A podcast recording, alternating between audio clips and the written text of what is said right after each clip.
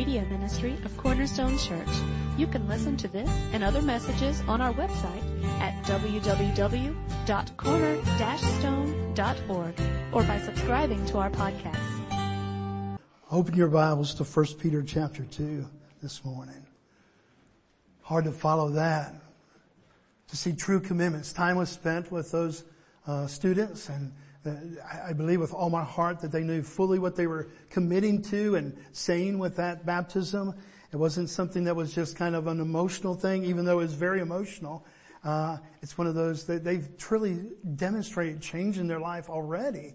And so you can be very, very proud of those students and the decisions that they've made in their lives and the grace of God that even gave them the ability to make that decision.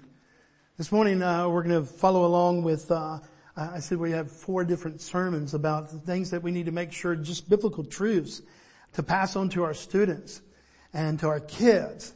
That as parents we need to make sure that these are just that they know these biblical foundations. And it's not so much just, uh, you know, because, hey, there's need in our society. Folks, there's been need in our society since Genesis chapter 3, ever since the fall. These are foundational truths that God has established through His Word. So this is not a reaction from God. This is very much what God has put into uh, the fabric of, of the uh, the Bible and His Word to us, His instruction to us, and the commands that He gives us. And I said last week that I said, you know, you know, at the age that I am now, dad and granddad and all those things that uh, appear, I'm going to sound like an old fogey maybe perhaps as I preach some of these things. And then I realized after I said that, I was telling somebody afterwards, I said, half of the people don't even know what an old fogey is. I said, I just dated myself by using that very terminology. But you know, when we hear something about, okay, training your child to respect authority, again, we're gonna hear amen because is there a need? Yes. But let's go back and say, okay, is this just a need because we need that in social structure? Do we need that because, man, we have rebellious children or a generation? Folks, let's be historically cognizant and not historically ignorant. This always, this goes back to the beginning. Ever since the fall, ever since the rebellion, ever since the sinfulness of man, there's been a question in mankind that was brought with sin that we question authority. And so like I said last week, uh, these sermons are timely because we do live in a day and age where do we need more respecting of authority? Yes. They're very, very timely, but they're timeless. They go back to the need that we have, this respect for authority that from the beginning of the pages of Genesis. See, God established a sense of order from the very beginning of time. He placed certain people in positions of authority and he had other people under that authority. Uh, that's going all the way back. And for example, in Genesis chapter 2, God established the home and the family. It's one of those establishments of God. Adam didn't say, you know, I think we should just call this a family. No, God institutes a family and a structure, and if you want to say, kind of coldly, a system that's there. And from the very beginning, not man, not Adam, not Eve, but God said, okay, I'm placing you husband in authority, and, and wife, I'm placing you under that authority. And then when they had children, he says, okay, parents, you're in authority and children, you're under that authority. We read on in Genesis and by the time we get to Genesis 9, 6, there's a type of government. It's not a formalized government, but we begin to see in Genesis 9, 6 and, and following that he placed man under the authority of laws and he places mankind underneath that. That there's people that are going to be leaders and there's going to be people under those leaders. It's important for us to realize that the authority and the respect for authority is a God thing and not a man thing. If there's anything that I would want you to just know in the basic sense of that, this is all God's word, not as a reaction to man, but this is what God has established. And so it's not that man saw a need and say, you know, I think we need to have like a leader. It's not like all of a sudden Adam and Eve get together and they have kids and go, we need to be the leaders here.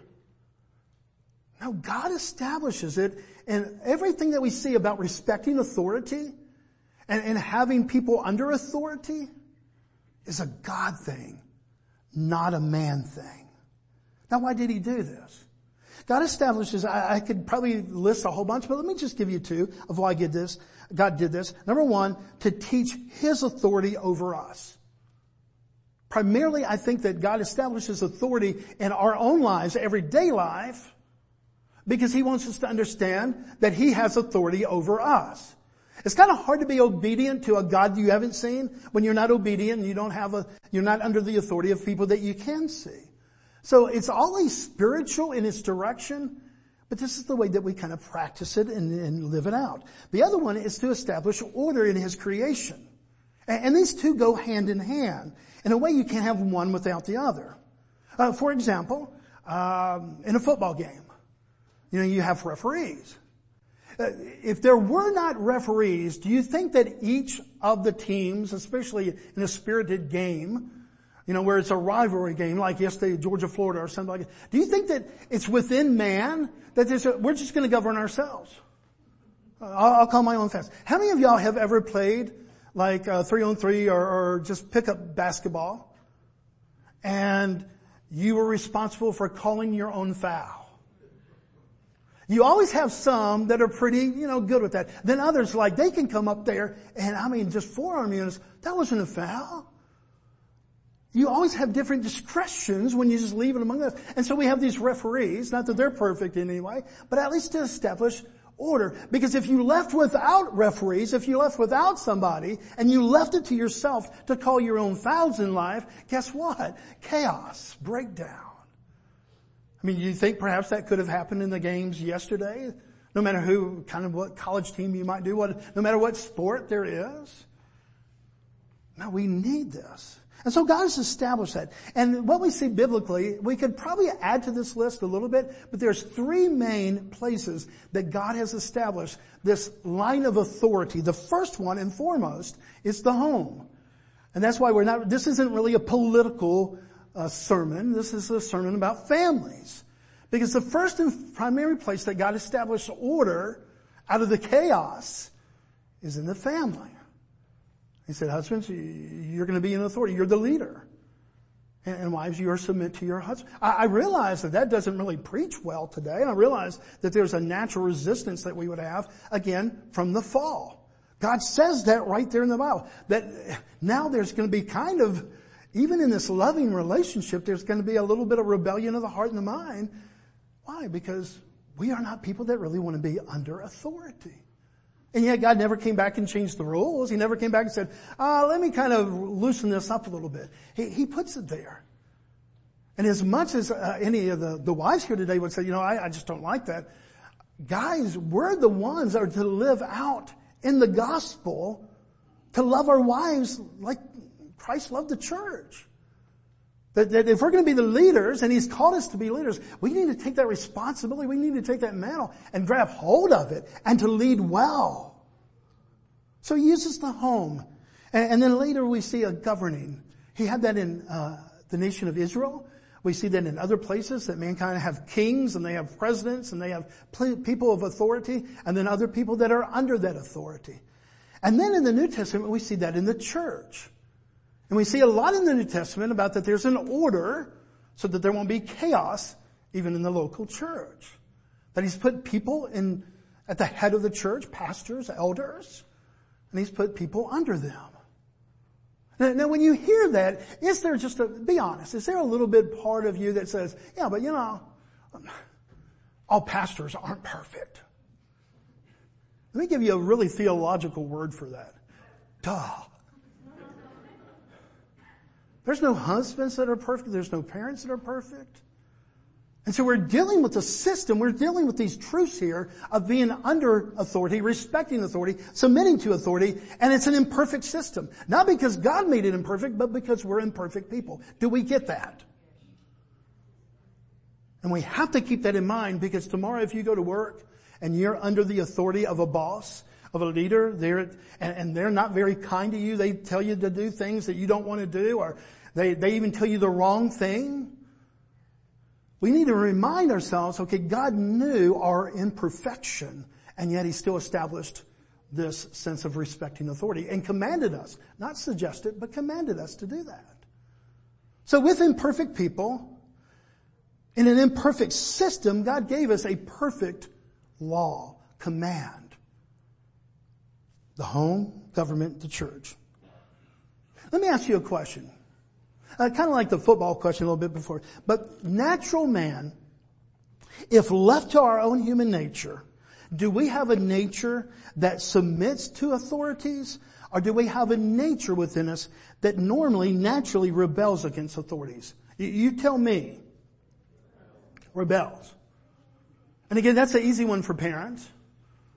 Especially when the kids get two years old. And, and, and, again, one thing I told Carly this week, I said, I don't want to talk down to our students. I don't want to talk down to any of our kids like, okay, yeah, these are things the parents need to make sure these kids learn.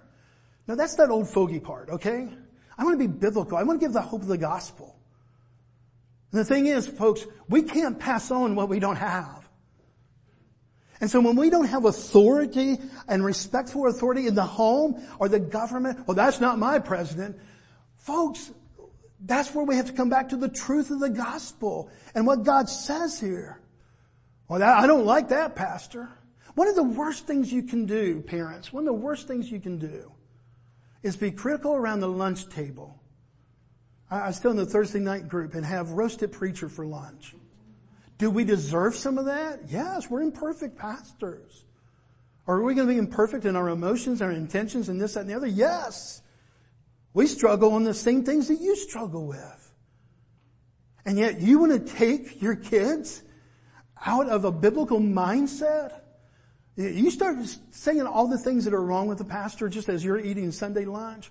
Don't expect them to really have a respect and authority for the church and for leaders when we do that. Does that mean that we just go, as pastors and leaders, we go unanswered? No, we hold them accountable. But we even use a respectful way to do that. We come one on one, or we take others. But the worst thing you can do is just kind of cut down a, a teacher at school. I'll never forget, my daughter was so disappointed in us. There was, there really was a teacher that was known to be kind of a hard, and not just a hard teacher, but a very difficult teacher because they, they just didn't grade fair.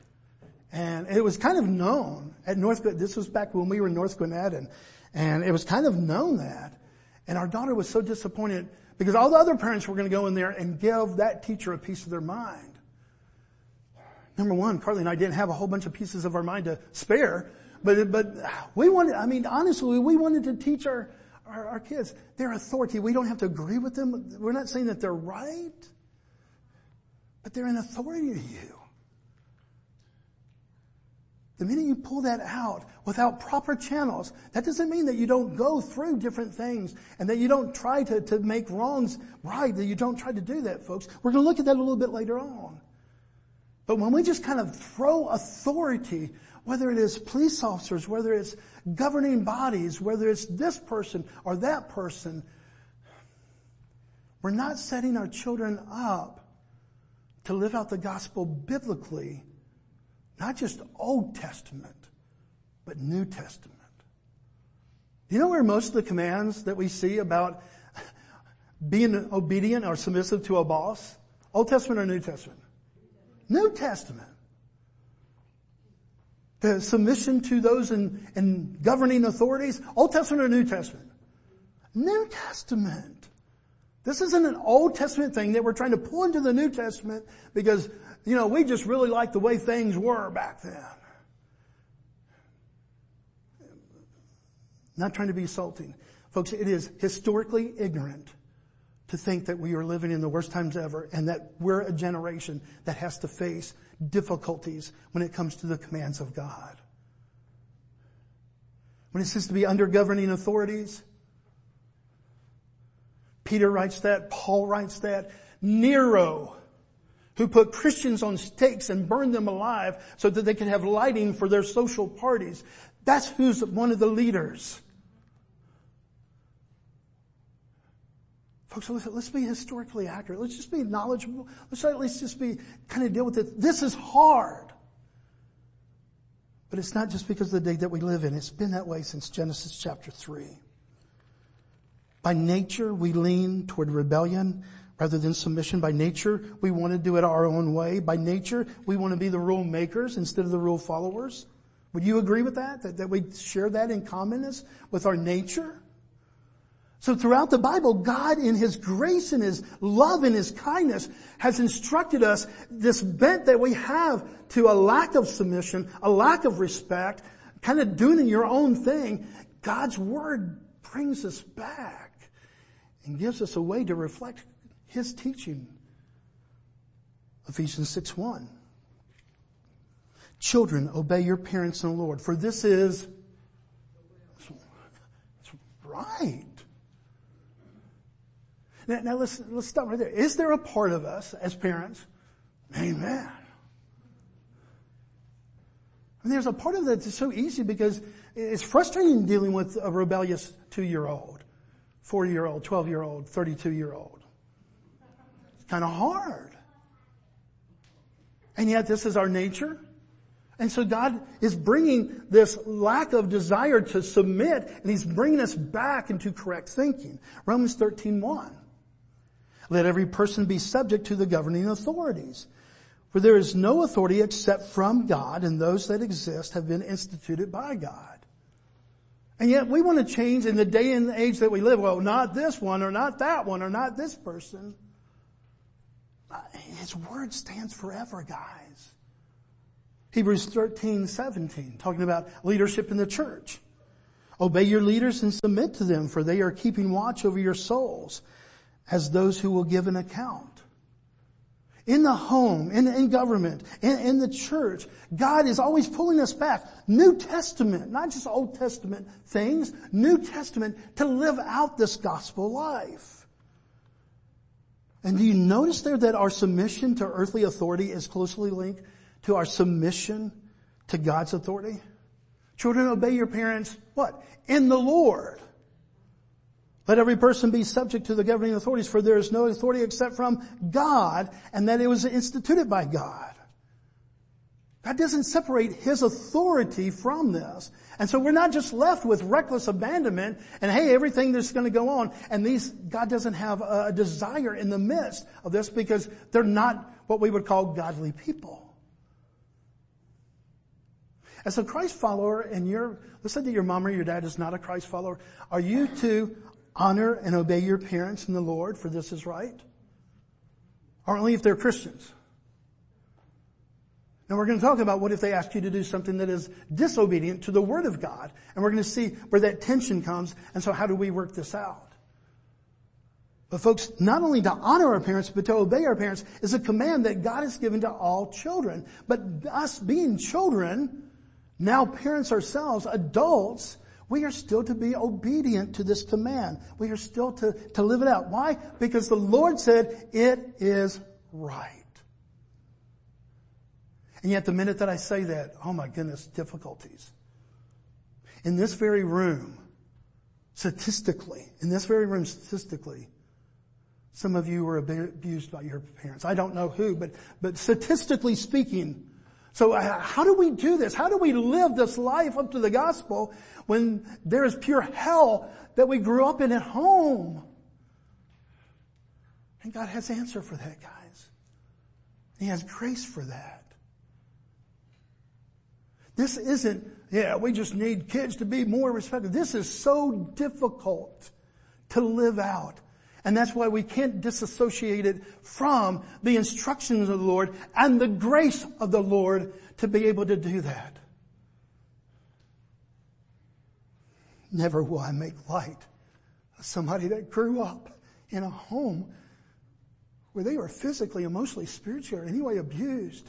I can't imagine my parents weren't always the most Christian, but they loved me. I never doubted that. When I got a spanking, I deserved ten. It was grace that only gave one, maybe. And yet I've counseled over the years and I've seen the lingering hurt that comes from growing up in a home where you didn't know if you were loved or not or where you were abused. So if you're part of that statistic, if you're part of that, I, I don't mean to, to reduce it down to numbers. Please don't hear any uh, lack of love for that. My heart goes out to you. Because even more, I have difficulty being obedient to my parents, and I had really good parents and they, they didn't beat me, they didn't abuse me, they didn't do this or that. I cannot imagine how hard it would be to you. But I'm not going to lessen the word of God. I'm going to make much of the grace of God. Does that make sense, guys? Because if we're just left with our humanity on this subject or any other subject, then we're left to our humanity in everything. And we know where our nature is going to go. Parents, when you teach a child to respect much, you are as much teaching them about respecting God as you are respecting authority. You're teaching them that they are not the rulers of themselves. You're teaching them that there are other authorities in life. You're teaching them that life is not ruled by feelings, but that there is a rule of law. There's commandments. There's, in the midst of chaos that God has placed order. That's why God said in, in passages like 1 Peter chapter 2, we're just going to look at 13 and 14, but, but I, I, can take you through Peter's letter there. And in chapter 2, th- verse 13 and 14, be subject for the Lord's sake to every human institution, whether it be the emperor as supreme or to governors as sent to him to punish those who do evil and to praise those who do good. In other words, to bring kind of some sense of order out of this chaos. But if Peter goes on and, and in verse 13 he talks about submission to the government and, and verse 18 submission to our workplace bosses. Chapter 3 verse 1 we go into submission in the family. Uh, we go to chapter 5 verses 1 through 5 he talks about submission in the church. Why? Because every leader is always right? No, because God has established order and authority. Romans 13, 1 and 2. Let every person be subject to the governing authorities.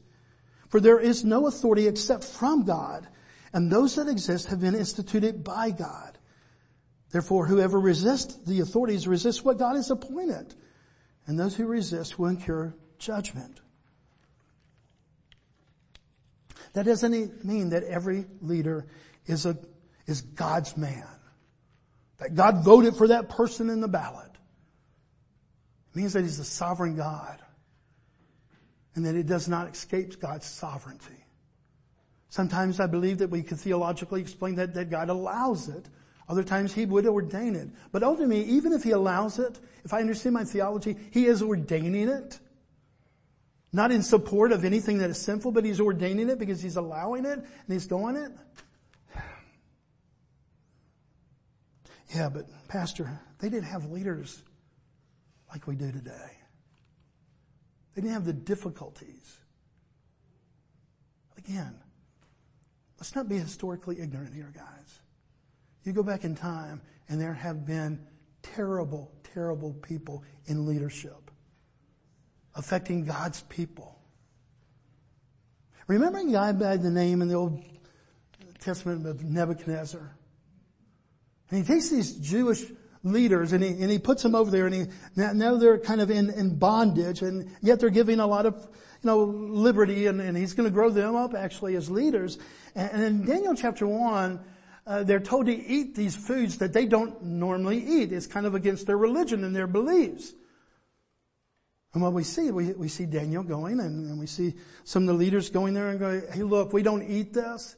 And they're not disrespectful. What, what they say is, this is what we're used to. Can, can, we do a little experiment here? Can we eat this? And, you know, you, you, other people eat this and then you can test us and see if this was okay. It was very respectful and yet it was taking a stand on something they did not believe that God wanted them to do. We go just a little bit farther and we see the famous story of Shadrach, Meshach, and Abednego. Remember Nebuchadnezzar said, hey, when you hear the band playing, do what? Bow down and claim me as the ultimate leader, as the authority, as, as God. And Shadrach, Meshach, and Abednego said, we, we, we're not going to do that. Because the king did like them. He said, okay, I'm going to give you a second chance to do that. But if not, you're going to be thrown into the furnace for this rebellion. What did they do? Our God's able to save us, but even if He does not, we won't bow down to you. Why? I thought you were supposed to be obedient to those in authority, even if they were evil. Not when it tells you to do something that God's law tells you is primary and supreme. And that's the tension that we're going to live in. That's the tension of our society. This is where you need the wisdom of God to instruct your children and grandchildren in this area, guys. Had a friend uh, at church many years ago. He was a machinist. And he was instructed, to, you know, the, the next machine part that he was going to work on. And so he, he began to look at the, uh, the sheet and the instructions and all that. And he asked the question because it was kind of a part that he was unfamiliar with. And he asked the instructions of, about, okay, well, what does this go to? And it was a machine that helped to abort babies. And, and Michael said, I'm not going to do that. He went respectfully. He didn't kind of stomp him. He went to in the boss and he said, I can't because of my convictions. I don't believe in this. I believe in, in the sanctity of life. And, and I, so I can't make this part. And, and the boss said, no problem. You can clean out your drawer. He was fired that day. This respecting authority, this, it comes at a cost, guys. It comes at a cost to stand up for our convictions. This isn't a blanket that just goes across, okay, no matter who your boss, whatever your boss says, no matter what your parents say, what if your parents tell you to do something that is not biblical? God's ruling, His laws, His, His commands, and His call override what happens in daily life. Even if somebody else is in authority. Let me give you an example of what I thought would happen. Uh, I kind of predicted 15 years ago, and it's going to happen, I believe, if God gives me life to, to preach another five, ten years, I, I think it will happen in this lifetime. That if a pastor stands biblically on certain truths of the Bible that are not socially acceptable, it can be considered hate speech and you can be imprisoned. I truly believe that's going to happen in my, in my lifetime. And, and I can be the hero right now and say, well, I'm going to preach the word of God no matter be separated from my wife and my children and my grandchildren for the rest of my life? I pray that God will give me the strength to be a man of integrity on that day and say, I will preach the truth of God because it is the supreme call of my life. Do you see the tension there, guys? We're, we're not just saying teach your kids to be obedient to, to everybody in authority out there. That would be kind of really unwise. Why? Because there's all sinners out there, but there's really evil people. I was joking with one of our kids this morning. I said, and it's probably crossed about every parent's thought. Hey, take out your brother. And when I mean take out, I don't mean out of the room. I mean like off the earth. Joking, but I mean, have you been there, parent? Of course that's not instruction that we would give to our kids. Yet in a in sinful world, this tension is there and God doesn't release and say, okay, don't respect authority if they're not Christians. He actually says just the opposite. He said, okay, yes, respect the authority that's there as Christians, but, but even if they're not, if you're, if you're working for a boss and they don't walk in Christ, the Word of God would say you live as an example of what the Christ life looks like in front of them. That's hard stuff. I can say all day, I won't preach God's truth to my dying breath. But what if it is my dying breath and I haven't been with my wife or my grandchildren for five years because I'm imprisoned? That's the cost. That's the cost. And I pray that if that day comes, that God will give me grace and strength and faith and ability to stand for what is right. Don't think that this is easy, guys. But don't even think the first part is easy. How many of you have had a rebellious spirit before and yet you knew that your mother and father was right? I mean, deep down, you really did know. Somewhere in there, you knew that they were right and yet you just didn't like being under authority. And there was a part of you that said, no, has that ever happened? And you even knew that they were right. So how much more do we feel this tension when we sense that maybe somebody is really wrong? Uh, one of the traps that the Jewish leaders the Herodians, the Pharisees tried to catch Jesus in in Matthew chapter 22. Uh, they wanted him to say something against Caesar. Because at that time, Roman government was over the land and, and the Jewish people, they hated the Romans. They hated the Romans. And so they were going to try to get Jesus to kind of say something against Caesar and kind of get him in this trap and turn him over to the Romans. And so in chapter 22 of uh, Matthew, they asked, teacher, we know that you are true and teach the way of God's true, God truthfully. Lie. I mean, not that Jesus didn't do that. They didn't believe that. And you do not care about anyone's opinion for they are not swayed by appearance. So tell us what you think, Jesus. To pay, is it lawful to pay taxes to Caesar? In all wisdom and all obedience. Jesus in his brilliance in Matthew 22 verse 20, and Jesus said to them, whose likeness and inscription is this? And they said, Caesar's. And then he said to them, therefore render to Caesar the things that are Caesar's and to God the things that are God's. And when they heard it, they marveled. and they left him and went away. Incredible brilliance. Incredible wisdom to follow the commands of God and yet at the same time not be disobedient to, to, to God and His commands in our lives? Here's the question. Here's the question, guys. Do you need that kind of intelligence? Do you need that kind of brilliance? Do you need that kind of, you know, insight to be able to help your kids navigate this world? Then let me give you two applications to the text today. Number one, teach them the principle of authority, the principle of authority. How this is a God thing and not a man thing. God had great purpose for that command. This is so hard when we see so much evil in the world. But evil was there when God pronounced these commands. Let that fall out in three different aspects. Teach respect of the people of authority, positions of authority, and places of authority. Is the church a, a place of authority? Yes. God has established it as a place of authority, especially in the life of a Christian. And, and so, you know, even if you disagree with the pastor, teach your kids to be obedient, but also teach them that it's okay respectfully to ask questions. I invite you all the time, hey, if you don't disagree with what I said this morning, let's have lunch. I'll buy. I love those discussions, not because I like confrontation, but because I really believe that if we're going to work out this gospel in everyday life, that it's going to be some tense moments.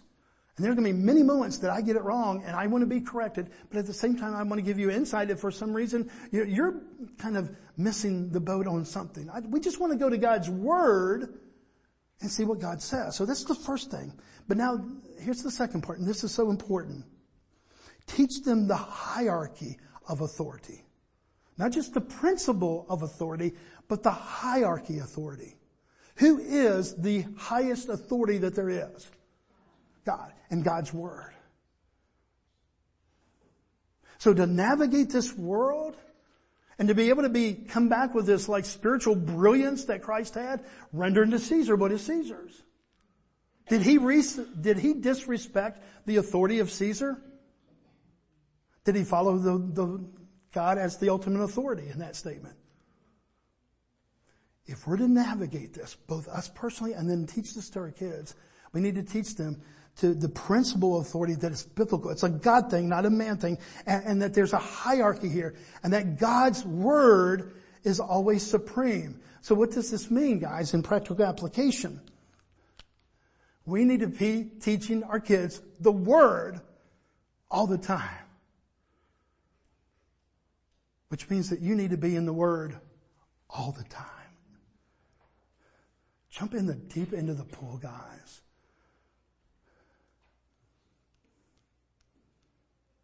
Handle the, the Word of God with, with great respect.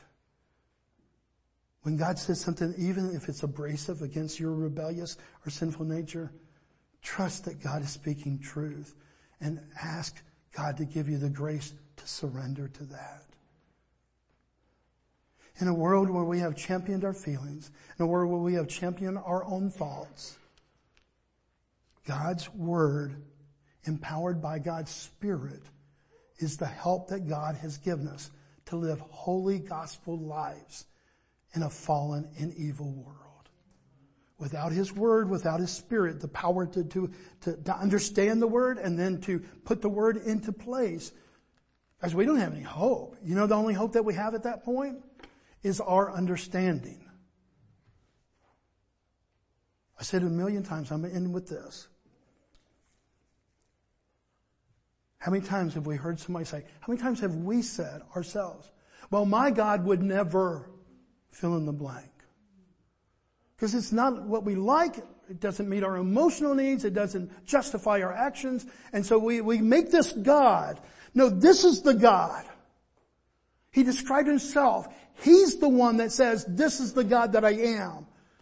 And if we differ from what he has said about himself, guess who's wrong? This is not a God of my own making. This is a God that loved me so much that he clothed himself in flesh that I might not spend eternity apart from him, but I might spend that with him. To give me hope in an evil world. To give me the ability to come under authority when I don't like authority. Without the grace of God, without this God of the Bible, that is unapologetic in the commands and the call that he places on our life, this is not for sissies. This is for people who have been regenerated by God's work through Jesus Christ. And in that regenerated mind and that regenerated heart, there is hope for godly living. This is our hope, guys. And this is the hope that I pray that you would pass on to your children, even on difficult subjects. But mom, the teacher was wrong. But mom, this happened. Mom, I got fired and it wasn't my fault. What a complex world. What an amazing God. Let's pray. Father, we love you. Father, we do not want to cheapen this in any way, Father. We do not want to make it relevant to 2023 alone and try to act like this is something that has only happened in our generations. Father, this has been a problem since the fall. And Father, our very nature is to be rebellious against any line of authority, starting with our own parents in our own home. And it gets complicated even more, Father, when we see that there is sometimes pure evil Father, even parents that would abuse their children, even husbands or wives that would abuse one another. Instead of working itself out, Father, it gets more and more complicated. And that's why we need you, Father. We need your word to guide us. We need your spirit to help us to rightly interpret your word and handle your word.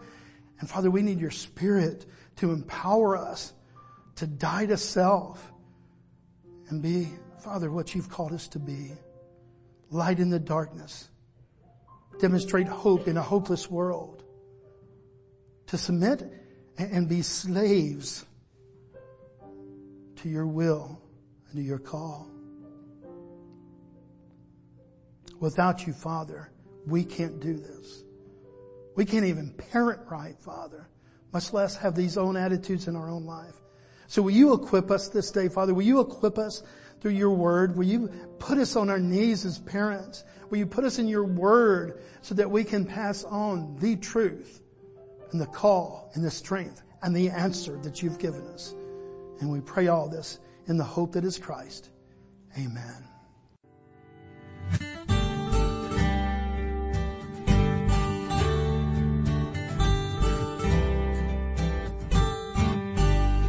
Thank you for listening today.